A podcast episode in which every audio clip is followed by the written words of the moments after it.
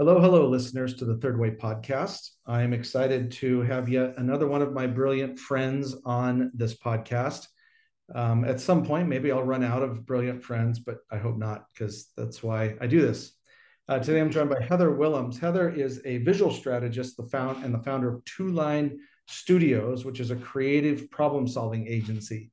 Heather and I met about 10 years ago, um, actually um, through a prior guest, Gavin McMahon, um, at an event um, for, I believe it was Verizon in New Jersey. And I saw just a fraction of Heather's magic as a graphic recording or visual notes artist. Um, and it was mesmerizing. I don't remember anything that was spoken about other than you, Heather.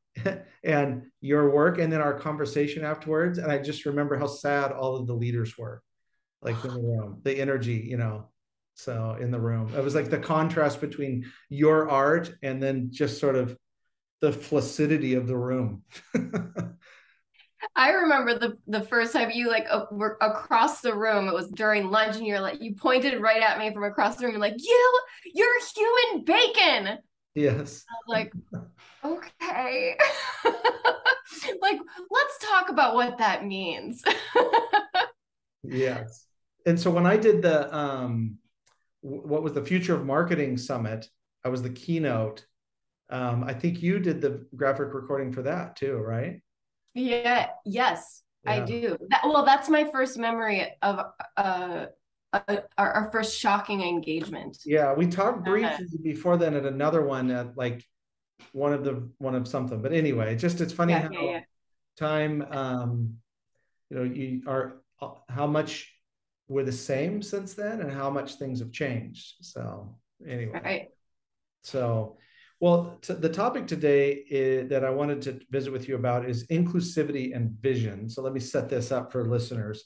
Vision, like mission and values, guiding principles, is one of those terms that really is important. It's an important idea, but the definition and the usage of it was formed in a very different era, um, an era of really top down um, more hierarchical, more patriarchal, and typically it was vision was assigned to a the CEO or the president or something had to have a vision. Or as you remember, uh, George H. W. Bush talking about that vision thing, you know, like he was where it was like this was expected to have a visionary leader.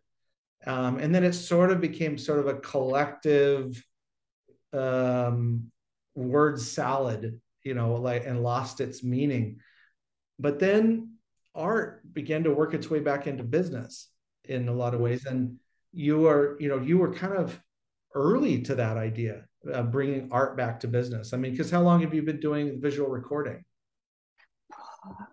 I, I don't like to add it up, but I think I started in 2006. Yeah. So that you think about that time where that was the beginning around the mid 2000s like that were the beginning of the shift away from being um, really process oriented businesses to people oriented businesses. And you know process oriented business assembly line smokestack thinking is another term i use for mm-hmm. it it um it, it, art didn't matter that much in the sense of like the day-to-day operations because it was about the humans that were involved in the business were part of the machinery but now they are the machinery in the sense that they, it is everybody's in the people business. Um, and so vision has changed too. Um, yeah, I, remember at the that? beginning of what's that? Yeah, at the beginning of my career, um, I came into the kind of like the co I don't even remember what it's called then, but it was like the co-creation, design thinking, collaboration facilitation yeah. world um, directly out of art school. Wow. Uh, with no business background at all. I didn't know what any acronyms meant. I had no idea what I was getting into. Um, but I did know um, I did know how to I did know that I thought differently than other people and that that I needed to own that and step into it. Mm-hmm. What I didn't expect is that by doing what I do naturally, um, you know, with my, I have a background in art, fine art, master's. I'm an art master, mm-hmm. master, yeah, fine art degree. Um, but what doing what I did naturally um, really helped people to open up tremendously. Uh, and it was amazing to me to see the power of that when people actually saw that their voice was being heard that their they could see their ideas come to life see how they would overlap overlap and interact with others. And and also I've, I've found like over the course of my career and i know that this is something that you relate to as well is like we're so lucky to be able to live and work in a space that we're passionate about. Mm-hmm. And you know, you mentioned the leaders um, of the event that we worked at decade a decade ago, mm-hmm. um, and how sad they were. And I I just I feel that by bringing in a new perspective, in my case, it happens to be art or just bringing in storytelling. Mm-hmm. It helps people to connect to their own spark you yeah. know it helps find their own spark and whatever you want to call it if you want to call it their values their passion their purpose whatever mm-hmm. um, but by kind of mixing it up and integrating some of that creative play um, it really helps people to connect to something that's more meaningful yeah in their work. and i think it's interesting and tell me if this is an accurate or not accurate description of the evolution of your work and where it seems to have when i met you started off as you were recording what other people were saying. And now you are leading the discussions that lead you know so you're going from recording from what, what other people are saying with visual art to sparking the conversation that produces the visual art. And you can yes. see how far is that correct? Is that an accurate portrayal? Yes. It, yeah. it, it depends on the, the situation but yes that's kind of where where it's all going now yeah, you think about how, I mean, how that trajectory of being um, sort of a unique way to get attention, or you know, at the beginning, to now the way to create an inclusive conversation because art unites.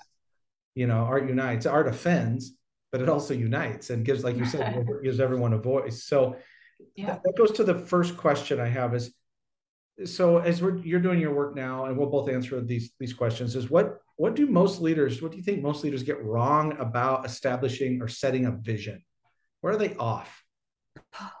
Man when you sent me those questions i was like oh my gosh how do i even answer this? And the only way that i could answer it was by um, drawing upon some recent experiences that i've had uh, leading clients through different sessions. So i've been working I've been really excited and um, to be working with some nonprofits. I'm doing powerful things um, in the United States. And then also some corporate organizations that are um, working on their social impact strategy. Oh, wow. And there's been things that have been successful in that process, and then things we needed to correct, course correct a little bit. So, um, one thing that I've I've seen repeatedly over the course of my career and um, in some instances recently is that the sometimes leaders get so excited about where they're going or, or about their own vision that um, they kind of bias the conversation mm. where they're trying to get group consensus. Mm. So I've seen that happen. So like um, biasing the conversation with their own vision. Another area, another um, course correct, you know, an area where they need co- course correcting is that age old thing where they're putting the the I the they're going into action mode before they actually have the vision. So mm-hmm. it was like ready, aim, fire, and they're just like fire, mm-hmm. ready, aim. um, so it's another one that I've seen recently. And then one that kind of surprised me um, when I was facilitating recently is that there was too little engagement by the leaders. So sometimes there's like it's heavy handed and it's, mm-hmm. you know, they're really directing it. Um, and in a recent experience, um, the group, the leaders were were not participating enough to the point where the empl- or the employees were like, um, shouldn't they be in here right now, like working with us? and I checked in with the leaders and they're like, oh, they're doing so great. I don't feel like they need us. I'm like, no, no. Mm. They they need to know that you're that you're supporting them and bought in and and that you that you are aligned with the vision that they see. Yeah. Yeah, I think that the name those are all I see all those and I think those are an excellent kind of summation of the some of the mindsets and behaviors out there. I would say that um, these are kind of related actually is they're either too narrow about the vision like ah, yeah. you know like it uh, um, i see this especially with dudes like you know we're gonna we're gonna do this thing by this date. And you know um, which is fine but there's a narrowness to it. There's a, a rigidity to it. Um, right. that doesn't really make it an, a vision. Um, it makes it more of an, an intention. And when I'm coaching people, because part of brand strategy is establishing the vision for the brand and uh-huh. where is the brand going essentially. And they'll say something. I'm like, no, that's an intention. But a vision is specific. So that's the other thing that's missing is a lack of specificity. Um, and the whole point of vision, the way I teach it, is to activate the reticular activating system, the RAS part of the brain, the part of the brain that is the reptilian part of the brain that remembers things without pick with just pictures only and you can use power words to do that. Uh, but you have to be specific. Like i don't think it's useful to have visions that contain feeling words because feelings are from the generally from the neocortex and there's not much vision in the neocortex. There's imagination a little bit but not not vision where you can work on your subconscious to get to the thing that you want to get to that place you want to go. Um, and so it's it's funny is it's either too vague or too vague or too too narrow. And it's they think it's a vision when it's more of an intention and that's fine. We need to be intentional but it's different. It's a different it's a, ironically a different intention. Vision is a different intention in my opinion. Yeah i love that you said that that it doesn't include feeling words because uh, I guess being a visual person, I'm always like, wait, this I I, I wouldn't cog- cognitively say, oh, let's take out these feeling words. But oftentimes I'm like, okay, how do we make this? Is there a way to make this measurable? Or is it like, how do you know when you're finished? How do you know when you've reached the vision? Yes. Um, yes. So you can feel happy about it and you can have joy, but you know how, how do you know it's enough joy yeah well when you think about that if you were you were drawing that idea and somebody says well our vision is is that we just want everyone to be full of bliss and happiness well you can't draw bliss and happiness. You can only draw a representation of it. And so it could shift to a vision this is part of the vision that when i walk into the office everyone is smiling naturally. Yes. You know, oh, something like that. Or some a mm-hmm. client once said I, I, to me the vision is is how many times per day i hear the word love in his oh yes. in his home life and at work and from customers. Things like that. It's like now now we got something. that's a vision. Uh, yes recently i've i've been working with a group of incredible um forum members for lack of a lack of a better word and and i was like how do you build a business based where your metric is love mm-hmm. like how do you do that like because right. that's my intention mm-hmm. you know to, to be like build a business based on love but like I, it doesn't feel like a great business model. So yeah. so and that was one of the things that they mentioned is like well we measure it in um, how often our customer reviews use the word love.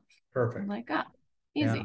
Yeah, so it's like guy, how do you measure i love it. How do you take that feeling word and make it measurable? Yes exactly which sounds clinical but you know, I don't know who said it, but you can't improve what you you can't um, it, um, you can't improve something if you can't measure it. You know, and, which is a bit linear, but that's how you redirect the masculine linear mind. You redirect it towards okay, you want everyone to be happy. What's that look actually look like? Mm-hmm. So yeah, interesting. The second question you kind of alluded to it because you were talking about the, the the like where people were either too commanding or too aggressive or heavy-handed or or kind of just you know laissez-faire, wash their hands of it. Is how do you craft or decide a collective vision that is representative of everyone that the vision is for? So you think about we I see this all the time with like mission statements where it's a it's a a mission statement is usually just evidence that you had a committee that came up with something that nobody likes. You know, because so, it's this weird hodgepodge kind of bullshit bingo type of thing. And vision can kind of go get that way too without some good facilitation. So how do you create a collective mm. vision so everyone can see that vision and go, yeah, I, I'm part of that. I agree with that. Uh, um,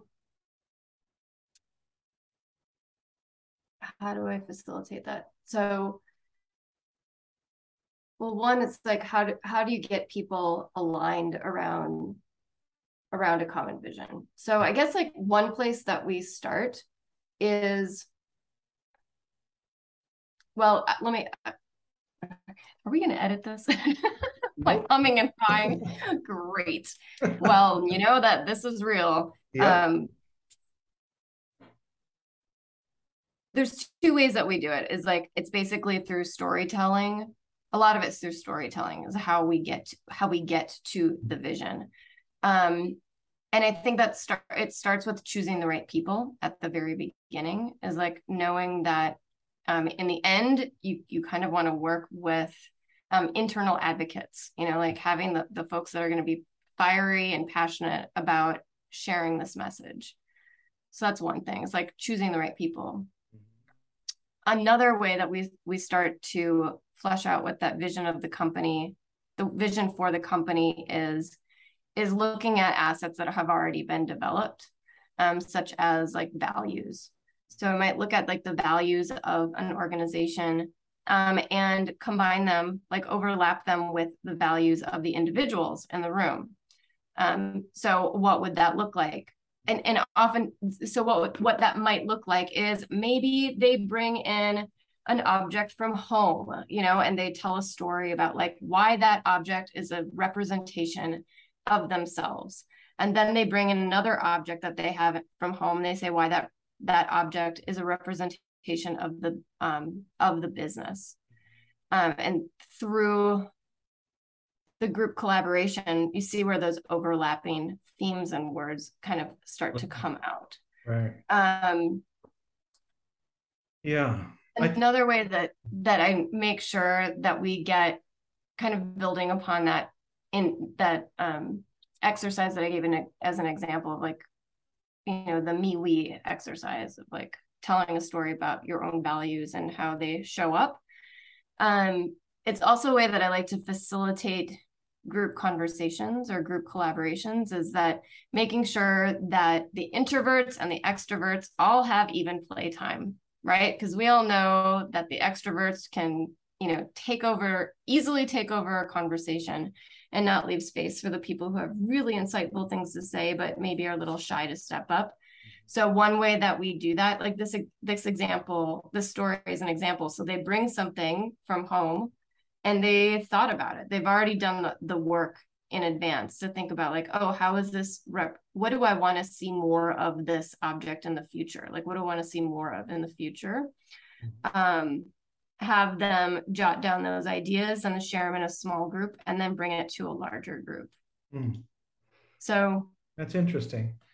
Yeah. I, I because I do believe that if if a, if an organization, if the leaders of an organization have nurtured the culture, there's going to be some commonalities. There's the you know the proverbial collective consciousness. Mm-hmm. If they haven't done that work, and and it's all been about policies and procedures and and you know um, org charts and strategic plans, and you know it's all they still kind of have this machinery mindset. I think that a vision exercise would reveal a lot of schisms and issues um, in the organization.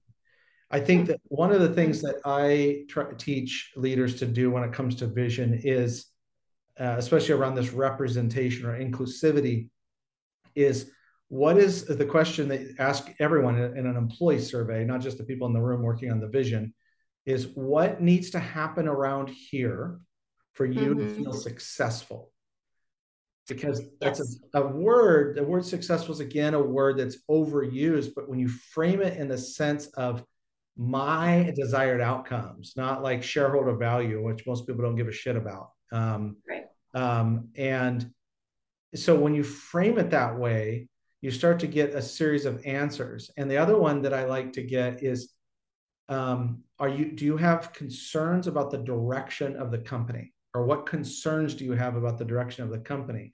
Because I think it's easier for people. It's easier to access the negative part of the brain, and right. In, a, in, in this case, it's a way to uh, create a safe container for for potentially, you know, negative feedback because you need to know that stuff. Mm-hmm. Um, and I think then you start to get this perspective of of, and I love what you said about extroverts and introverts. I think another thing that needs to happen is a much more of a awareness and structure for neurodiversity. You know, people yes. ADHD or dyslexia or Asperger's we need a different way for you to communicate with us. We're not going to do it by filling out a 50 question survey or sitting through a three hour meeting. Um, right. And so those are all part of, I think, that mindset of inclusivity and collective vision. Yeah. Yeah. Um, building on that, I, uh, I work intuitively sometimes. I have a very structured agenda when I'm working with teams, and then I build in space for me to kind of go off the rails a little bit. And sure. I was recently working with a very large pharmaceutical company. Um, and we were, you know, dreaming up ideas for the future. Mm-hmm. And I spontaneously like had this idea like, man, and it was over Zoom. So it's something to note as well. Is like while we were still not quite coming out, you know, traveling again. Mm-hmm. Um, and I was just noticing the energy was just dying and people were feeling a little bit frazzled. And so I remembered a, a visioning exercise by Deep Deepak Chopra actually. Mm-hmm. And so I brought that into the session and it was it was so incredibly well received and so popular. Not only was it requested again and again by this particular group but i've started really incorporating it into my visioning sessions mm. and so building it's it's it's a, i'm almost going to repeat what you're saying but i'm saying it from a different mm-hmm. perspective. So i have people get centered in their bodies and like connect in their bodies which who does that in business? Like i mean now we're doing it more but you know this is a this is a newer thing to be doing. Right. Um so getting people connected sometimes sometimes i have them draw if they're not comfortable like with the word meditation or visioning session. Mm-hmm. but um i have them imagine themselves in a future state like in a positive future state where everything is is idealistic. And i have you know it's very visceral. I have them you know list you know use their their senses of listening like what is what do you hear in this future environment? You know what what does the air feel like? Like what does the floor feel like like i have i make it very very tangible and then i ask them the question so after they've like centered and come to a place of um, calm i ask them to look around the space in their mind's eye and see evidence of success Mm. So, like, what is the evidence of success? Like, is it an award? Is it, you know, the sound of people talking in the other room? So, I'll give some very vague examples. And it's amazing to me, like, what they, you know, how people can connect to this. But to your point, for those folks who are just like, oh my gosh, I can't wait till this part of the exercise is over, I also have them look back at the future state and say, you know, what needs to change in order to get there what are those massive milestones that you needed to overcome in order to create this you know ideal state in the future yeah. Sometimes there might be a more tangible I, I love just like bringing this creative exercises into it. So sometimes i'm sure you've done this one too it, like having it be very tangible like say you flipped open linkedin and there was you know the success story of your you know your company and your efforts of what you did you know five years in the future like what is the title of that you know that social media message or what is it on that magazine or, or yeah. newspaper or whatever and i think it's also related to all of that is you know vision is an expression of the collective consciousness of the people in the organization um, and therefore it contains limiting beliefs too. It contains kind of its own shadow self, to use a Jung term. Um, and part of the discussion to get to vision is to reveal the things where re- it reveals blind spots too, or or limiting beliefs. Same same idea. Um, yeah, yeah, yeah. I, I, think that's cool that this thing that we start off with saying, "What's our vision?" which is you know sort of a box checking thing for most businesses, and then now we're discussing where we're going and why we're going that direction and what what success looks like and what do you want to feel and it's a it becomes a much bigger conversation and that's cool um, there's not a lot of topics like that um, that become bigger conversations. Um, so speaking of conversations and kind of this like spreading the word is so you have a you have a, this is probably more important for like a larger companies you you do have a vision at some point you, and you write it down or it's visualized and there's it's some, somehow codified. How do you how do you inspire enrollment?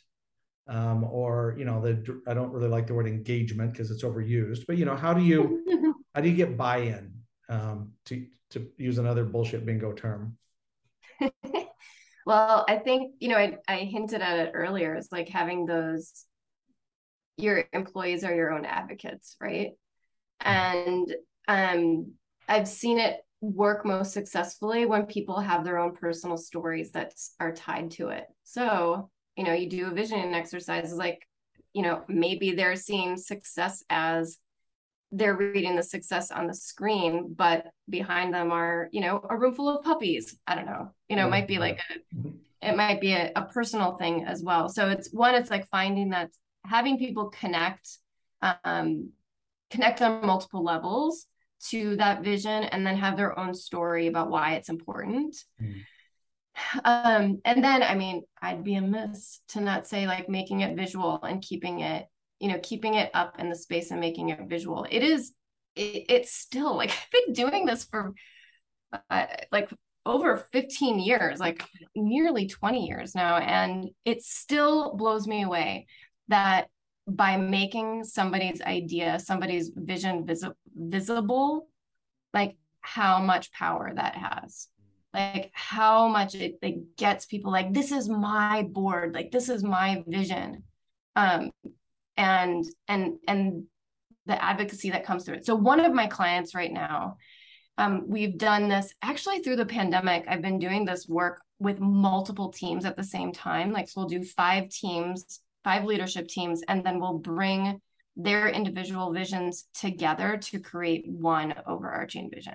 Mm. So I'm doing that with a group right now. And when we had the brainstorming of like um, how they were going to communicate this message throughout the multiple tiers of the organization, thousands and thousands and thousands and thousands of people across the whole country, um, down to volunteers. Like how are we gonna how are we gonna share this? And we're like they they said oh we should create an image of it that we can put on tiktok. Because mm. that's how people are communicating with us when they're volunteering is through tiktok. And i was like wow that's incredible.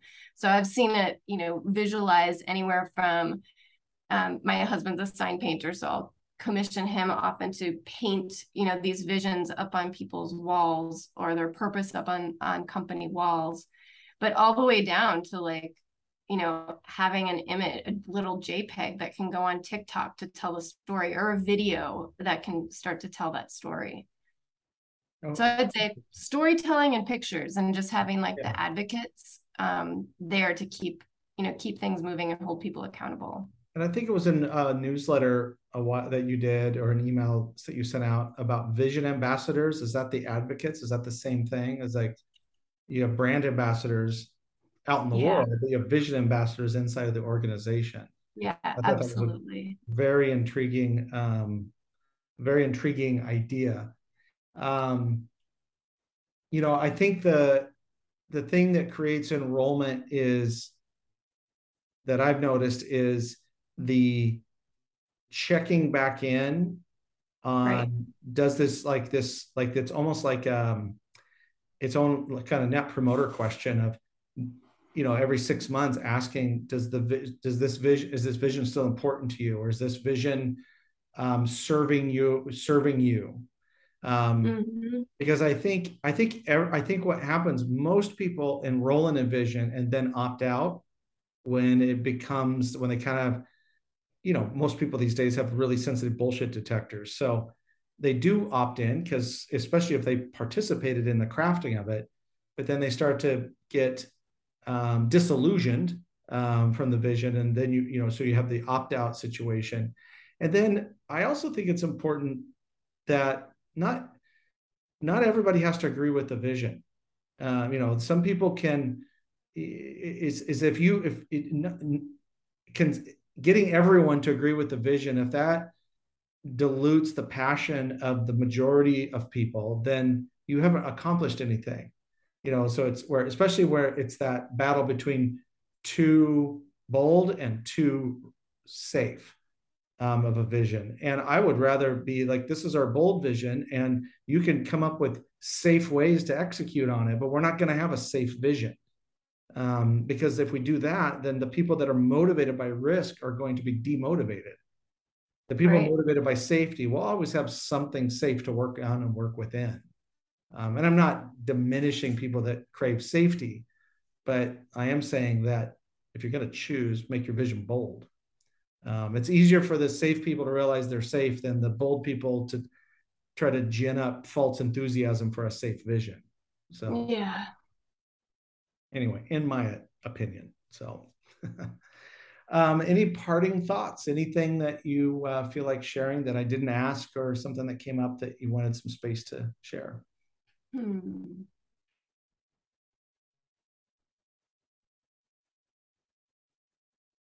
I can't think of anything right now. I think we cool. Well, I'm going to link to your um, to your feed and your website so people can see your work. Um, and Thanks. you know, I think what you I think you're brilliant. I think you were I think you're brilliant without being an artist. I think that you just happen to be an artist. It's not your art that makes you brilliant. It's just the way that you express it. So thank you very much. Yeah. Thank you. Thank you very much.